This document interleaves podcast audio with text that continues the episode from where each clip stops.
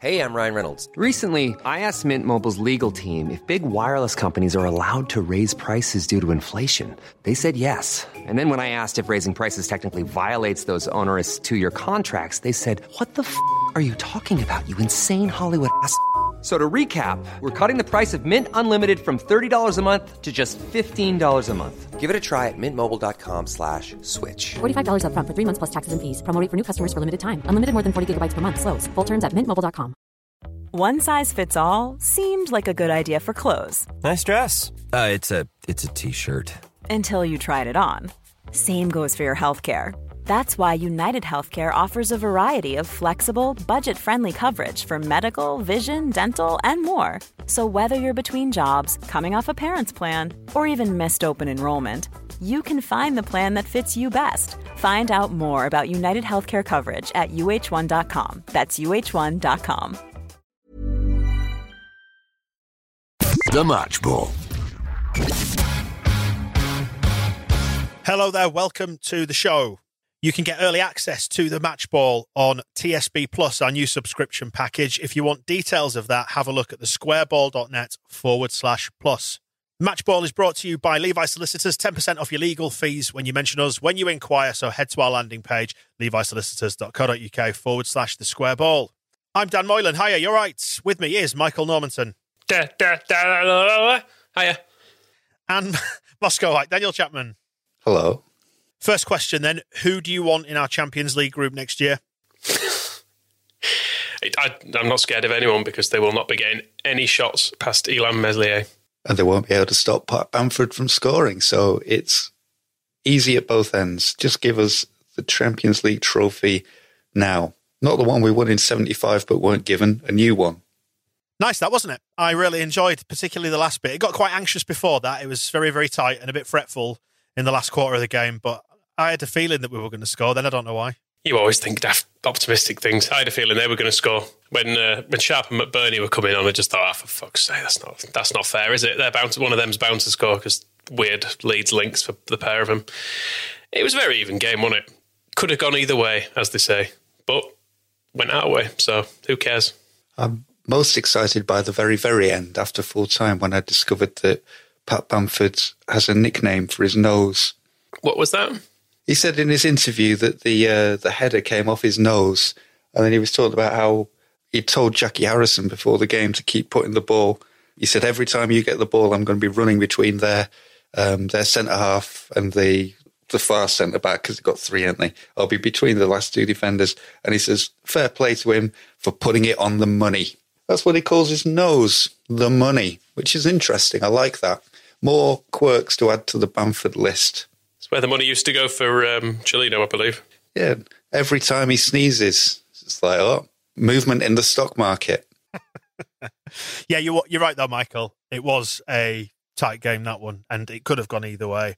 Because, I mean, let's face it, they're, they're a decent, well organised side. You can see if they hit a bad streak of form or this bad streak of form continues that they might end up struggling because we, you know, we were accused of not being um, deadly enough in front of goal, but you could level that accusation at them today, couldn't you, easily? I mean, that Lundstram chance, I he followed my instructions to a T, kicked it really hard towards goal. I think he, he's completely expected that ball to go in. There's no chance that a keeper's saving that. Unless the goalkeeper is Illan Meslier, who is clearly, I mean, we're giving ourselves the, the Champions League. We just need to give him the uh, the Golden Glove, the Ballon d'Or. Uh, the Ballon d'Or's French, isn't it? It's French for door balloon. So he wins all these things immediately. And I heard, I mean, it was Steve McManaman who, who when he was saying uh, at one point, like, he's not 20. I thought he was going to go older. I thought he'd heard him speak. He's like, ah, he's 16. But uh, no, wait until he does his post-match interviews, his man of the match, and they all realise, oh, no, he's actually, he's 50. The contrast, actually, when it cut from Lundstrom's upset old face, which is kind of, he sounds uh, like he'd be foreign, doesn't he, Lundstram? But he's a Scouser with sort of Norwegian heritage. So he's like part Viking, part Streets of Liverpool. He's uh, he's Jan Molby's son, isn't he? It can, it can be, yes. I believe that's probably correct. But the contrast between his face and then it went to Meslier, and I, just, I actually physically said, I went, fuck, he's young, as it showed him. I just having done that save. Lovely moment, though, for Bamford. And um, I guess I think we're going to enjoy almost rubbing it in Chris Wilder's face as much as we are celebrating it ourselves because he loves Pat Bamford, doesn't he? And he loves the Leeds Muppets. It already looks like he's rubbed a lot of bacon on that face. I think he wakes up every morning, and that's his uh, his kind of his beauty routine.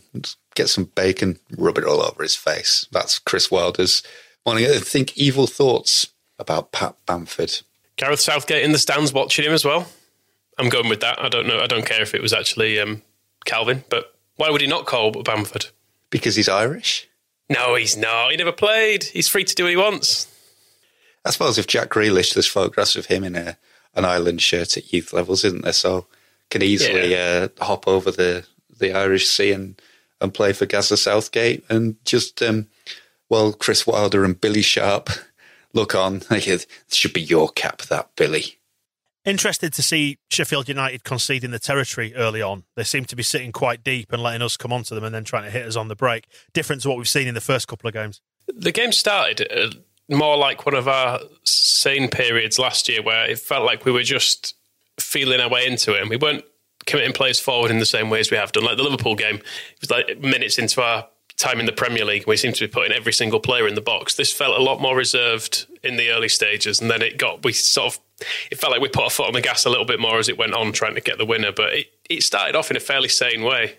This was much more usual. There was something mad, obviously, about the, Liverpool game, and then there was the um, the excitement of us not being back at Elland Road, but at least the players were in the Premier League for the the Fulham one.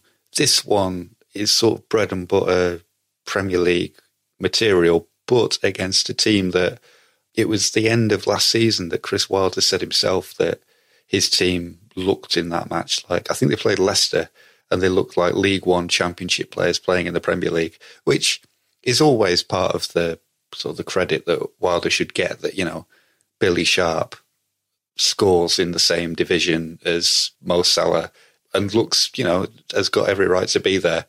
But yeah, it it was a little bit more. I mean, Sheffield United haven't really changed since we played them in the Championship, and we were better than them there, no matter what the results said. So happy to beat them again.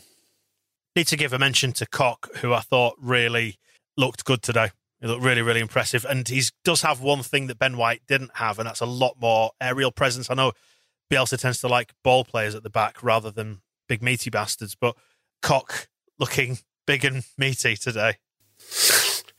I, mean, I don't know if you saw Ben White yesterday, but Marcus Rashford was like throwing him around the box like a rag doll. It seemed he was on some sort of invisible strings. But I thought Koch did well today. Didn't give away a penalty, so that's good. He can do that. It's good to know he's got that in his locker. Why was the one on? Speaking of penalties, why was the Basham one not a handball? By the way, my understanding of handball this year is that if anything touches your hand, whether you mean it or not, is now a penalty but that didn't seem to be given for some reason. But not that it should be, of course, because it's daft. But it was one of those where you think, even if, this, if they actually looked at that and slowed it down, they might have been able to talk themselves into it. Which one was that? There was a cross down the left. I think it was Harrison down the left tried crossing it in, and he just he sort of leant into it a bit with his arm. But it, I mean, it's not handball. It was never handball until this season, when you think well, maybe that's handball. Yeah, you want it this season, don't you? And if, why did you even have to think who it was down the left? Of course, it was Jackie Harrison. Always. He was much more involved today. The whole left side, actually. I think against Fulham, we said both Jackie and Dallas were a bit quiet, but I thought they were two of our best players today. Dallas, in particular, in that second half, was doing some brilliant runs down there. He managed to draw a couple of bookings for them, didn't he, when he was breaking from deep, and they just thought, oh, just, just easier just to kick him. And how many Cruyff turns? Can't, lost count. Just too many Cruyff turns. He was, uh, yeah, he was great. And I mean, we switch things around as much as um, uh, we are talking about Sheffield United letting us come on. We went to three at the back, Ayling as a centre half, and Harrison and Costa told to just run up and down the pitch as many times as you can, as fast as you can. I mean, that was the thing that was funny about Pat Bamford's post match interview. He was fucked. And that's, um, they keep making him do it because he keeps scoring. And he might you know, not scoring the next game so that he doesn't have to stand in front of a camera going, yeah, uh, it hit me nose. Uh, um, I'm really happy. Can I, can I have a lie down, please? I'm sure the rest of them uh, would have felt exactly the same. I love the fact, and I think it's something we have said before, but I love the fact that they're so knackered at the end of a game. It does go to show just how much Bielsa demands out of them, but also what they put into it as well. I mean, I'm sure, in fairness, Paul Butler was tired at the end of games as well, but just for very different reasons. He was tired at the start of games. Nice to see Alioski getting brought on as the calming influence towards the end, just when the uh, the game needed a calm head, foot on the ball, take the sting out of it. On he comes, the Macedonian madman. I love him. A young, young Brigitte Nielsen coming on the pitch there. Get on for Rodrigo as well, repeating the Pablo trick at the end of last season of bringing someone on and then taking him off again. I think actually, while we're on that subject, we I, I don't know what to do with Roberts because when he actually gets the ball, gets a touch of the ball, I think he always looks quite good. He's quite tidy, he's got good control and stuff, but he, he really struggles to get involved in games like this. I, he was barely noticeable in that first half, and I thought when Rodrigo came on, he would, we did look a lot better in there, but. I'm just not sure that he can continue to play in that position for us. Um, he, he just tends to look lost there and doesn't demand the ball as much as someone like Pablo. He's a lot younger than Pablo. And I think the thing, the responsibility that comes with that position suits a player like Hernandez, who is in his 40s, uh, or a player like Moreno, who has played there for 10 years at the top level in Spain. Roberts, when did he start playing as number 10? About middle of last year, maybe a bit before that.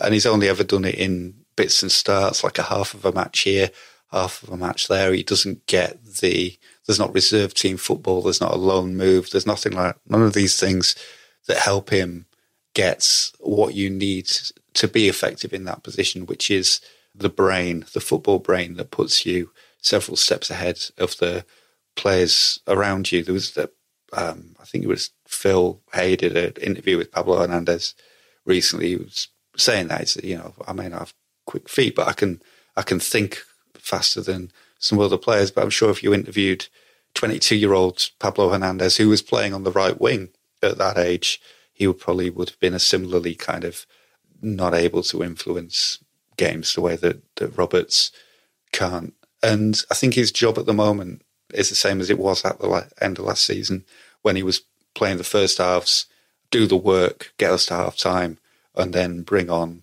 a more experienced player to unlock things. And that's just the way it is. And it could be Tyler Roberts when he's 32 instead of 22. We're all marveling at his ability to unlock defenses from just behind the, the striker. At the moment, it is just about working, learning, and getting through. I mean, I, I, don't know how to put it in a positive sense, but yeah, get us to half time. That shouldn't be uh, underrated as a job. He's got to go out there and play for 45 minutes and, and be on the pitch and do what he can. But then some games it will then suit Rodrigo to come on and add a bit more intelligence, which didn't, I mean, he was very good today, but then you also saw some, there was those times when he was trying to play short passes with Bamford and they clearly got no idea what the other one's supposed to be doing yet. And there was, um, there was one I noticed where uh, Rodrigo played a really good layoff in the centre circle. And then, whereas Hernandez would have kind of hung around there wanting to build the next phase of the play, he just ran and basically went and stood on the penalty spot. And Pat Bamford, it was like um, it's like a dog when you get a cat and they go and sleep in the dog's basket. Pat Bamford was like, "But I I want to stand there," and Bambo had to kind of drop deep and was like, "All right, fine. I guess I'll be I'll pretend to be Pablo Hernandez." So it's all those things are kind of not really worked out yet. But yeah, Rodrigo did look better than Roberts, but he is. I thought it was interesting that about the probably about the hour mark, seventy minutes, something like that. There was a, a bit on the left wing, and it was it was Harrison just absolutely screaming at him to get in the right position, which I think just goes to show that even though he's now the probably the highest paid, most experienced, uh, high level player in the squad, you get a youngster like Jackie Harrison who knows the system incredibly well, able to say, "No, you're in the wrong place here. You need to go and just be there." And it's nice that he feels able to do that. And you should uh, not ignore as well that for the goal, it was good feet by Rodrigo in the middle, and then turned and passed out wide to Jackie to give him that chance to cross, which was uh, so he you know, he listened.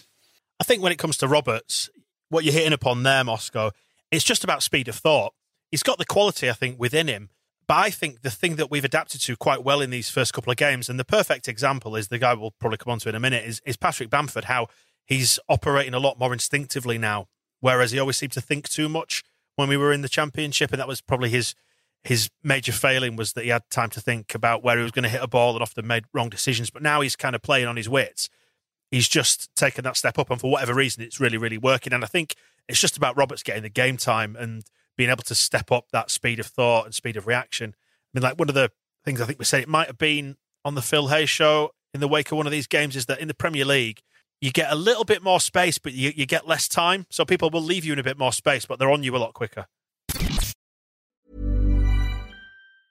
Get up to 30% off wedding jewelry at Bluenile.com and remember the joy of your wedding day forever. Blue Nile offers everything from diamond and lab grown diamond wedding bands to classic pearls, earrings you can design yourself, even gorgeous sapphire pieces for your something blue. Whatever you choose, Blue Nile's pieces are all graded for excellence for a lasting memento as brilliant as the love that inspired it. Right now, get up to 30% off at Bluenile.com. Bluenile.com.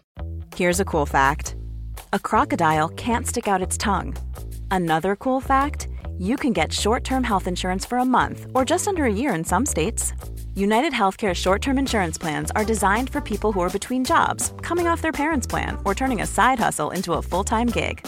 Underwritten by Golden Rule Insurance Company, they offer flexible, budget friendly coverage with access to a nationwide network of doctors and hospitals. Get more cool facts about United Healthcare short term plans at uh1.com. Wow! Nice! Yeah! What you're hearing are the sounds of people everywhere putting on Bombas socks, underwear, and t shirts made from absurdly soft materials that feel like plush clouds. Yeah, that plush. And the best part? For every item you purchase, Bombas donates another to someone facing homelessness. Bombas. Big comfort for everyone. Go to bombas.com slash ACAST and use code ACAST for 20% off your first purchase. That's bombas.com slash ACAST. Code ACAST. Let's talk in depth a little bit more about Bamford then and the step up that he has made and the fact that he's scored three and three. I'm really, really pleased for him because we were critical of him on this podcast about his lack of finishing when we really needed it. But he's coming up trumps three out of three so far, and no doubt he's going to hit a, a patch where maybe he don't get a goal, get a goal this season, or maybe he does get 38 and 38. We'll see, won't we, in the Golden Boot? But I'm just, um, I'm really pleased to see that he's made that step up because he's a bloody nice bloke. He does seem to be, doesn't he? And we should know. He, anyone who listened properly will know we were never like hating him last year. He was just incredibly frustrating to have watched him miss a load of chances. But now he's not, and so he's absolutely fine. We could, we could, all we ever wanted was him to actually take some of these chances, and the rest of his play was, barring the odd game, was always incredibly good. Like no one was ever questioning his effort or his his running or the link up play that he was doing. It was just that when it came to him in chances like this, he would sometimes miss them and nod them over. Whereas it, was interesting after the game, actually, in his interview, he was giving himself a bit of stick, saying he should have, he thought he should have done better off the the one in the first half, which was when when Harrison crossed it again. Which I mean, I think it was a half chance, but that was a fairly difficult one. But it's good that he's expecting himself to score those. Yeah, I mean, I always want whoever is playing up front for Leeds United to score loads of goals, and I think part of the conversation about Bamford last season is it doesn't particularly matter to me often whether it's Bamford or somebody else. So it's kind of if Eddie Nketiah wants to come off the bench and score loads of goals for Leeds United, then that would be great because what's important is that Leeds United score loads of goals. It helps that Pat Bamford is a is a nice lad and is now the one who's scoring, but you know, it's not like I'm a I don't buy a Pat Bamford shirt if I'm buying a shirt. I buy a Leeds, United shirt because that's what's um, what's important. And he's uh, he's the one scoring the goals now. So obviously, the next shirt I buy will have Bamford nine on the back. And then the next time he misses a chance, I will set it on fire because that's what supporting a football team is all about. You want the players to play as better than anybody else's so that you win more games. And nobody's taking that shirt off him now because we don't have any other strikers and he's scoring loads of goals. So it's the perfect scenario. I mean, we've not heard the post match interviews just yet. At the time of recording, they are going on. However, Chris Wilder, it appears, has been a wee bit salty. He's not a good loser, and I don't know, is he under a little bit of pressure? Dare we say? What's he What's he been saying? I've not I've not seen any of this. I mean, I'm almost I don't mind too much if managers are a bit cross when they lose because the old saying about show me a good loser, I'll show you a loser. But I also desperately want to see him being upset Not quite sure what's gone on exactly, but Chris Wilder, and I don't know if he's joking or not, is talking about slide tackling him. Uh, Bielsa, I mean, sorry, he's saying uh, if if Bielsa walking past me, I might slide tackle him. I mean, what what's that about? I'm sure he's having a laugh. I don't even really know what he means. Oh well, who cares what he means? I'll probably only have to play him once more, ever. And and he has to live in Sheffield, you know. So we've all got our cross to bear. He doesn't have to. He could could live in the, the beautiful garden city of Leeds. It's only what forty five minutes up the motorway. I'd recommend he does it. The Barcelona of the North, no less. Um, so other good things we've picked out there. So left hand side was pretty good. I think Koch was good. Bamford good. Um, what else worked today? I, I know we've said it about four times already, but Meslier, Jesus, those two saves. The second one as well, which we've not even talked about, where it was Baldock got in on the right hand side, and it, was his near post, but it, it hit it incredibly hard, and it was it was a left handed save for him, and he, he just it was such a strong arm on it. And apart from that, just his general coolness in dealing with everything. And there's there's moments when he has the ball at his feet and he's just he's he knows he'll get caught in possession at some point this season, I'm sure, but he seems to know exactly how late he can leave it before releasing the ball. And it's a bit heart stopping at times, but you've got to say it's been pretty faultless so far. Yeah, it's it's much more reassuring than the, the last person we had in goal for us, who in fact I can't remember the last time we had a goalkeeper who seemed to have arms as strong or as long as um, as this one. That's the Andrex toilet paper slogan, wasn't it? Strong and soft, long? strong and long though. They don't look soft. Well, I mean, I don't know. Until until we get the opportunity to give them a squeeze, which in these pandemic times is obviously more difficult than it normally would be. Don't rule out them being soft and buttery. But yeah, he uh, he was rightly man of the match in that, and there was um, another moment in the only post match interview we've really seen. Pat Bamford was asked about him and just kind of burst out laughing, like, "Yeah, we we owe him big star for this one."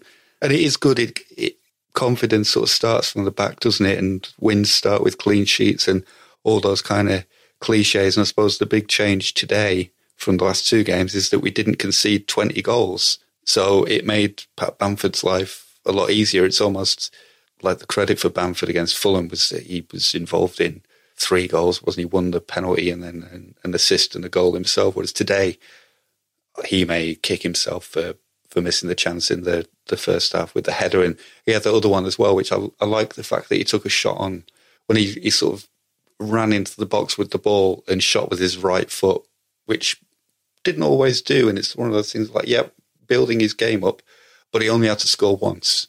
And that really, really helps.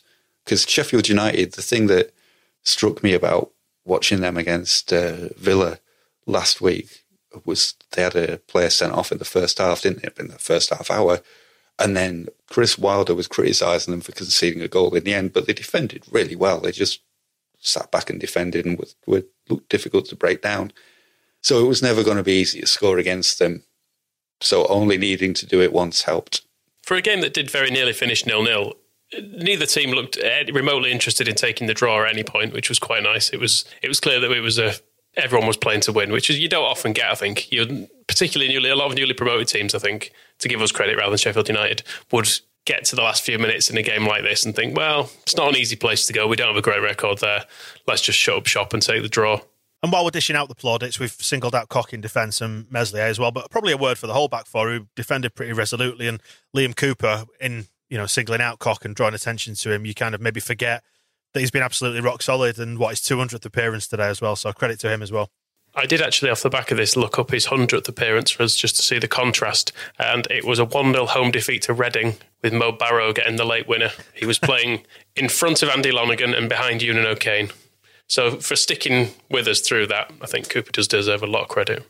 I would say, I mean, it was the, we went for the back three today with Ayling as the third centre half. And I think Luke did have a slight feeling of giving Llorente the chance to take a shirt off him. There was the, the flop isn't quite as consistent in the Premier League um, as it was in the Championship, and he maybe needs to adapt a little bit. And there was, um, I mean, he did great to to get out of trouble in the first half, but then charging upfield, um, Sheffield United nearly scored from him leaving a, a gap at the back, and it's not a problem because he's he's a right back being asked to play centre half, and it's good that he can adapt to being there. But I did wonder whether these are the situations where Luke Ayling might not play in a match like this once Llorente is ready.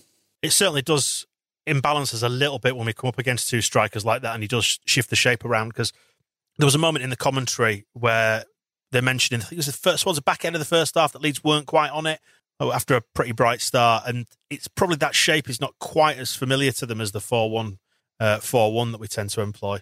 I wondered if that was partly the cause of our slightly slower start as well, that we were trying to just get used to playing in a, a way that we've not played in. I don't know when did we last have three at the back? I'm trying to remember the championship a while ago. So the fact that we Ayling can do it is, you know, it is nice that we can shift things around within the team fairly easily, and everyone seems at least relatively all right with it. It's not like Jason Pearce at left wing back, is what I'm saying. No, it's a lot better, and I think it it may have contributed as well to Tyler Roberts getting a little bit lost up front as well because it's a it's a different point. And Stuart Dallas has to move into midfield and did uh, brilliantly.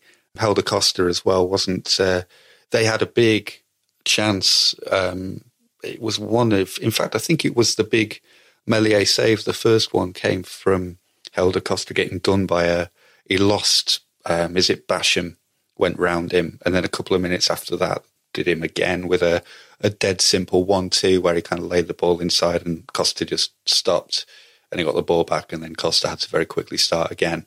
So you're asking players to do things that they don't normally do, even in this team cost a little bit underwhelming, but probably did more defending than Ian Poveda, who was able to sort of profit from the, the ability to go on. And we changed things a little bit in the second half. I'm sure Stuart Dallas was spending more time sort of in the left back kind of area ish without actually being left back than he was in the first half. But Poveda seemed to be just told, stay on the, the far touch line and dribble, which he did very well but it's less responsibility than someone like Helder Costa was having to deal with. So it's more freedom.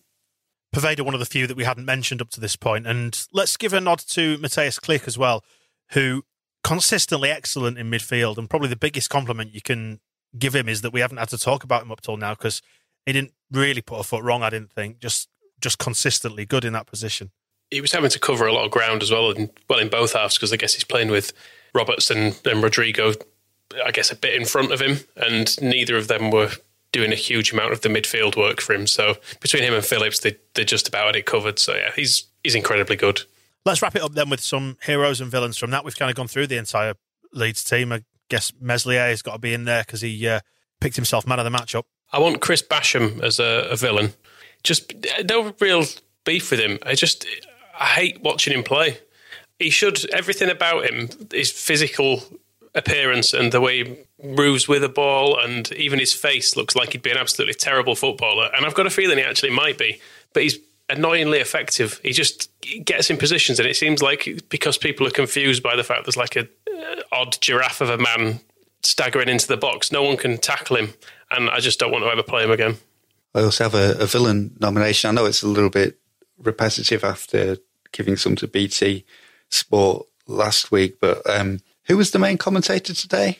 It was old what's his face, wasn't it? The other one. Anyway, the, when there was a close up of Bielsa's famous bucket, and he, from a socially distanced uh, distance, nudged Steve McManaman and said, "I'll tell you, how long is it going to be before there's uh, they start sponsoring that bucket?" Eh? I mean, if I was um, that energy company in Argentina, who I mean, this is uh, if you're listening on TSB Plus, you don't want it loaded with adverts, and they're certainly not paying us. If I was them, I'd be gutted because their logo is plainly plastered on that bucket in shot, in sight. Hey, they, they, should start sponsoring that bucket. What more do you want? Do you want to see? There'll probably be a stern phone call going in. We'll, will see it next week, and it'll be all. Uh, it'll be like um, a Grand Prix car, all sponsors logos and hardly any bucket to try and redress the balance. But come on, he also did that classic thing that someone does when they've lost an argument, but they don't want to admit it. Because McManaman went, I think it is sponsored. And he went, Yeah, maybe. it's like, no, no, you, you, can see it. It's, it's right on the side of it there. Like, yeah. That, that's what the right the white writing is there. Look, look, it's there. It says President Energy. Look. Is it though? Hmm. Maybe that was just on it. There's also the slightly sinister moment from uh, Steve McMahon when we was saying uh, he'd love to spend a day with uh, Bielsa, not talking to him, just with him. nobody Staring at wants no, nobody wants Steve McManaman just hanging around silently all day. While we're moaning about stuff as well, actually, why was Baldock not sent off, having already been booked? I'm sure he should have been sent off against us last year as well and got away with it. But that, that one absolutely clattered Medley like in the chest. You can't do that. He was just stretching for the ball, wasn't he? And he did pull his legs out towards the end of the challenge. But I know what you mean. But if you do that, if you tackled someone elsewhere on the pitch and you ended up getting nowhere near the ball and clattering him in the chest, you'd get a straight red for it. And he just sort of, because he got kicked in the face, the ref sort of went, ah, you've had your punishment, it's fine. Who was it that fouled Dallas where he just kicked him? That was Lundstram. I thought that was great, to be honest. I mean, it's just, I mean, Dallas didn't deserve it at all, and I hope his legs are, are, fine. But we're just watching it on the slow motion replay where there's absolutely no subtlety, just, I'll, I'll just kick him. Yeah, it was it was very much like a an old crim, wasn't it? I'll do the time for that one. No bother. right. Well, there we go. Then we'll uh, we'll pick this conversation up when we do the uh, main podcast at the start of the week, and we will pick some more heroes and villains and have a look back on this and find out exactly what uh, Marcelo Bielsa's crime was versus Chris Wilder, or is it just that he's a really big salty bastard? Thanks for listening to this one. We'll see you in a bit. The Match Ball.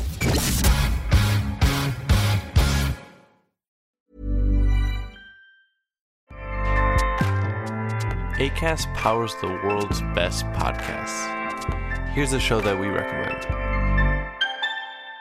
The Real Housewives is a guilty pleasure for most, but if you're looking to not feel guilty about that pleasure, tune in to Everything Iconic with me, Danny Pellegrino, where I break down all the messy moments and behind the scenes antics of Bravo's popular franchise. And on Everything Iconic, I also interview celebrity guests like Kelly Ripa, Keke Palmer, Drew Barrymore, Cameron Diaz, and more about their guilty pleasures, their past work, and so much more. So if you're pop culture obsessed and find yourself watching way too much reality TV like me, tune in to Everything Iconic with Danny Pellegrino wherever you listen to podcasts. ACAST helps creators launch, grow, and monetize their podcasts everywhere. ACAST.com.